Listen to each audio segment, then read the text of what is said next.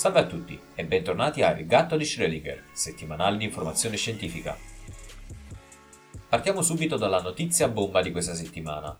E no, non parlo di Insight e del suo atterraggio su Marte, ma parliamo della nascita delle prime due bambine al mondo con DNA modificato grazie alla tecnica del CRISPR per renderle resistenti al virus dell'HIV. L'annuncio è stato fatto online dalle pagine della rivista MIT Technology Review, che ha trovato alcuni documenti postati su internet e giustamente li ha pubblicati. Lo scienziato che ha portato avanti questa sperimentazione si chiama He Jiankui ed è affiliato alla Southern University of Science and Technology di Shenzhen.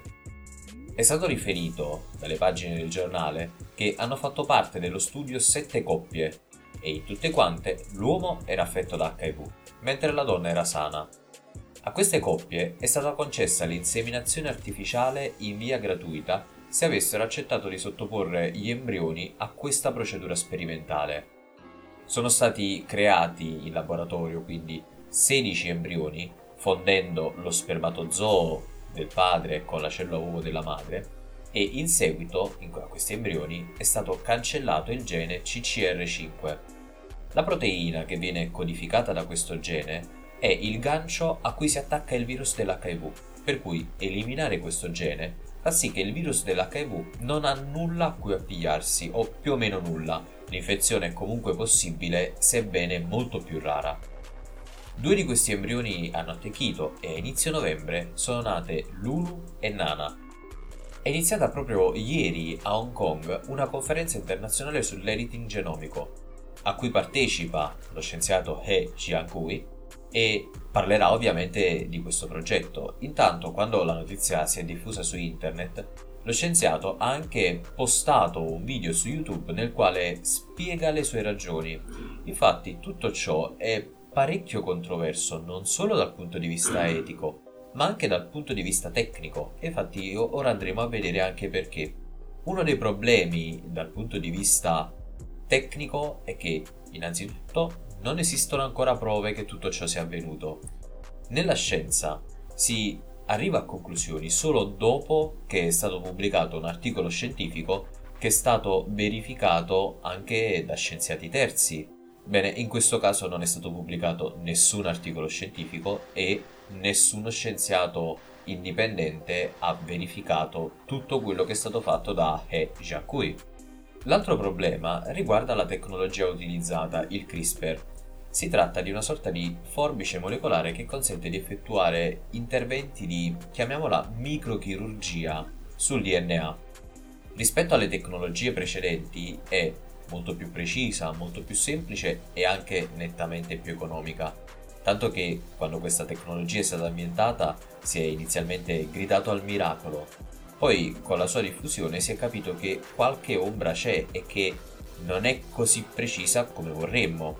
Infatti sono stati trovati casi di tagli che vengono effettuati al di fuori del bersaglio in modo quasi casuale. Per cui è una tecnica che è ottima, va benissimo utilizzarla, però con cautela, soprattutto se la applichiamo a esseri umani, perché potremmo avere delle conseguenze inaspettate. Un'altra cosa che dal punto di vista tecnico non torna molto è l'HIV in sé, perché l'HIV non si trasmette per via ereditaria. L'HIV si trasmette a causa di scambio di liquidi infetti, come ad esempio il sangue, per cui che il padre sia infetto e la madre no è irrilevante, potrebbe essere il padre, uno zio, un nonno, un vicino di casa, anche un semplice concittadino la probabilità di queste bambine di infettarsi con il virus dell'HIV è esattamente identica. Avrebbe avuto un minimo di logica in più se a essere sieropositiva fosse stata la madre. Questo perché durante il parto, essendo un momento molto delicato e molto traumatico sia per la madre che per il bambino, possono avvenire dei trasferimenti dalla madre al neonato. Però non è questo il caso. Questo esperimento è stato dal punto di vista legale possibile in Cina proprio perché lì non esistono leggi in merito alle modifiche genetiche degli embrioni. Negli Stati Uniti, ad esempio, questi esperimenti sono fuori legge. In Italia invece c'è la legge 40 che mette tantissimi paletti.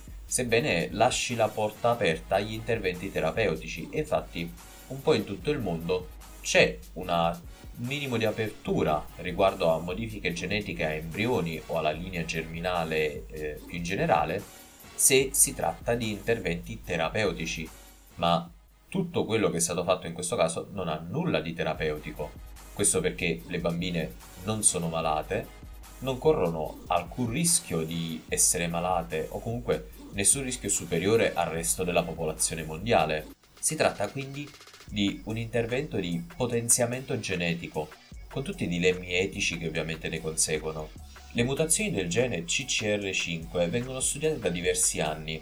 Infatti si è scoperto che all'incirca il 2% della popolazione mondiale ha una variante particolare del gene CCR5 che non viene riconosciuta dal virus dell'HIV. Questo fa sì che queste persone siano incredibilmente resistenti alle, ai contagi da parte del virus dell'HIV, ma allo stesso tempo corrono rischi più elevati per quanto riguarda invece contagi da parte di un altro virus, il virus del Nilo occidentale, che è comunque un virus mortale. Ecco, questo è lo stesso rischio a cui vanno incontro Lulu e Nana. Se tutto va bene, dovrebbero essere più protette verso il virus dell'HIV, ma più deboli verso il virus del Nilo occidentale. Inoltre, questa modifica che è stata fatta nel loro DNA non riguarderà solo loro, ma riguarderà tutta la loro progenie, con delle conseguenze che noi ovviamente non possiamo nemmeno immaginare. Intanto, l'ultimissima notizia è che l'università di cui fa parte lo scienziato si è dissociata da questi esperimenti. Ha affermato che violano i regolamenti etici dell'università che non sono stati condotti nelle sue strutture e che in ogni caso il Dipartimento di Biologia non ne era a conoscenza.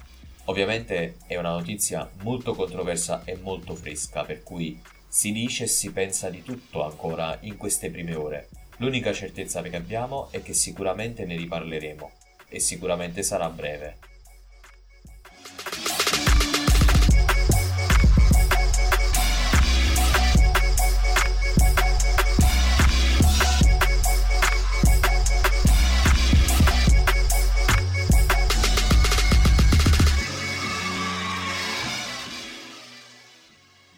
Passiamo adesso alla seconda notizia di questa settimana e nel segno del numero 7 parliamo dell'atterraggio di InSight su Marte.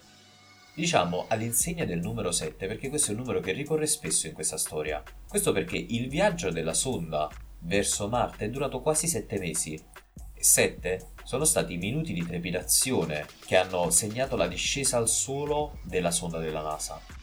L'atterraggio è avvenuto su Elysium Planitia, una regione equatoriale di Marte che si caratterizza per essere particolarmente piatta e che si presta molto bene per gli obiettivi di questa missione.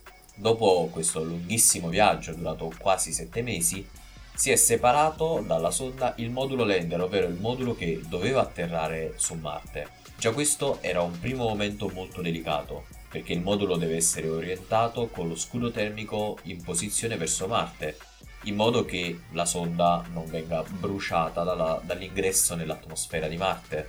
Nel momento in cui è cominciata la discesa sono cominciati quindi i 7 minuti di terrore. La sonda, una volta entrata nell'atmosfera, ha dovuto rallentare da una velocità di oltre 20.000 km all'ora, con una decelerazione di oltre 12 G.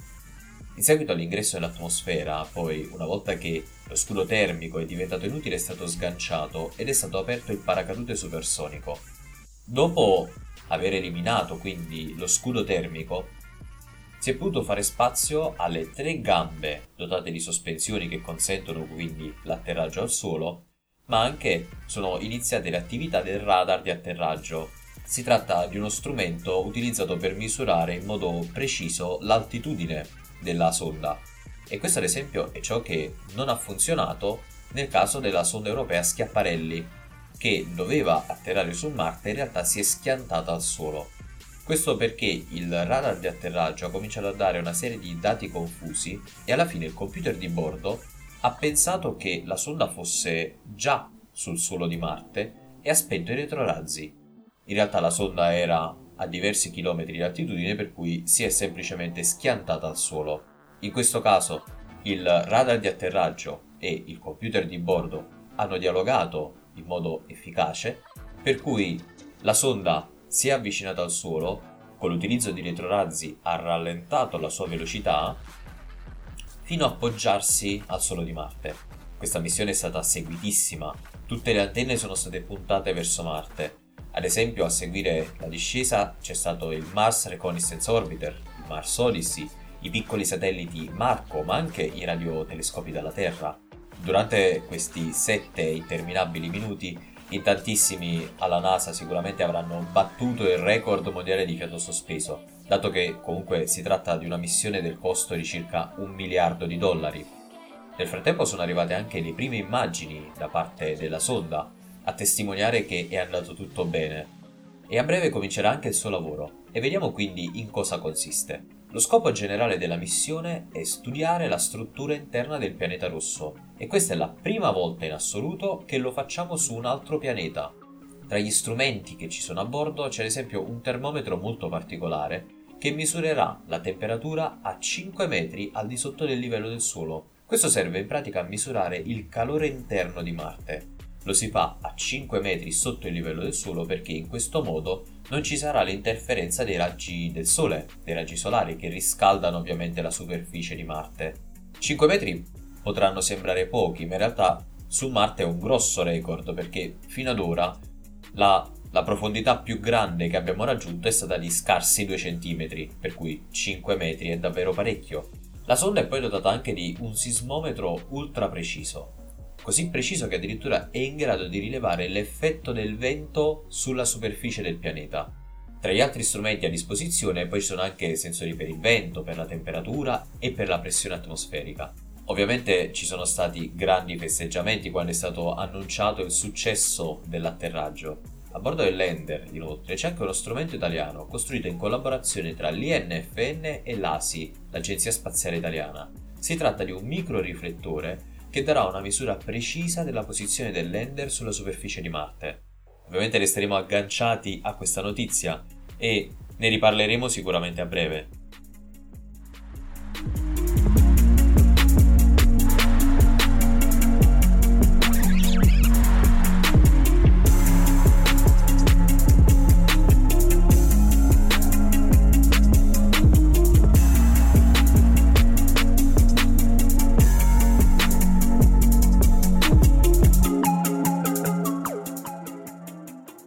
Passiamo infine all'ultima notizia di questa settimana, perché sono stati raggiunti nuovi grandi risultati grazie agli studi sull'interfaccia tra uomo e macchina. Recentemente, se vi ricordate, abbiamo parlato di come è stato possibile restituire la capacità di camminare a pazienti paraplegici. Ecco, la ricerca di cui parliamo questa settimana riguarda invece pazienti tetraplegici, ovvero bloccati dal collo in giù, si tratta di uno studio che è stato pubblicato il 21 novembre su PLOS ONE ed è stato eseguito su tre pazienti. Grazie a degli elettrodi che sono stati impiantati nella loro corteccia motoria e che registrano quindi la loro attività neuronale, i pazienti hanno potuto controllare un tablet e grazie ad esso hanno potuto navigare sul web, scrivere mail, ascoltare musica, guardare video, addirittura chattare con i familiari, i ricercatori e gli altri pazienti dello studio. Una di loro, una musicista, è stata anche in grado di suonare un frammento dell'Ode alla gioia di Beethoven su un'interfaccia digitale di un pianoforte. Due di questi pazienti si trovano in questa condizione di tetraplegia a causa di una malattia abbastanza conosciuta in Italia, ovvero la SLA, la sclerosi laterale amniotrofica, mentre invece il terzo si trova in quella condizione a causa di un incidente. Per valutare come si integrasse, per valutare come si integrassero gli elettrodi con la superficie della corteccia cerebrale e come era possibile controllare un apparecchio esterno semplicemente con la forza del pensiero, è stato chiesto ai pazienti di svolgere alcuni compiti che sono stati misurati, ad esempio cercare video su YouTube. E in base a questo è stata valutata quindi la loro abilità nell'utilizzare questa interfaccia uomo-macchina e i pazienti sono arrivati a realizzare fino a 22 azioni di punta e clicca al minuto si tratta di un numero davvero notevole. Addirittura uno dei pazienti ha riferito di sentire queste azioni più naturali rispetto a quando era capace di utilizzare il mouse. Ovviamente facciamo grandi complimenti ai coordinatori del progetto, che sono Lake Hockper, Krishna Shenoy e Jamie Anderson. Questo progetto è il frutto di una grande collaborazione che si chiama BrainGate, un consorzio che comprende tra le altre anche la Brown University, l'Università di Stanford e ospedali come il Massachusetts General Hospital. E come competenze hanno lavorato a questo progetto neuroscienziati, neurochirurghi, ingegneri, matematici, medici e programmatori. Si tratta davvero di un grande balzo in avanti rispetto a quello che erano in grado di fare fino a pochissimo tempo fa i tetraplegici, tutti ci ricordiamo ad esempio delle immagini di Stephen Hawking, oppure per chi è appassionato di libri o di film, del Detective Rhyme, di Il collezionista di ossa. Grazie a questa innovazione, i pazienti non saranno più tagliati fuori dal mondo e potranno interagire in modo autonomo con il resto del mondo e con le altre persone. Tanto che si prevede in futuro un'applicazione di questa tecnologia anche in un altro caso molto particolare, si tratta delle sindromi locked in, in cui i pazienti sono anche muti, per cui davvero hanno scarsissima capacità, se non una capacità nulla, di comunicare con il resto del mondo. Questa sarebbe davvero una rivoluzione. Ovviamente siamo molto felici per questa notizia e facciamo tanti complimenti all'equipe di scienziati, medici, informatici e ai pazienti stessi, che per il momento sono tre, per cui non possiamo fare ancora troppi salti di gioia, però ci sono ottimi elementi per poter andare avanti. E con questa notizia abbiamo chiuso questa settimana davvero ricca di eventi scientifici. Vi saluto e ci sentiamo la settimana prossima a Il gatto di Schrödinger, settimanale di informazione scientifica.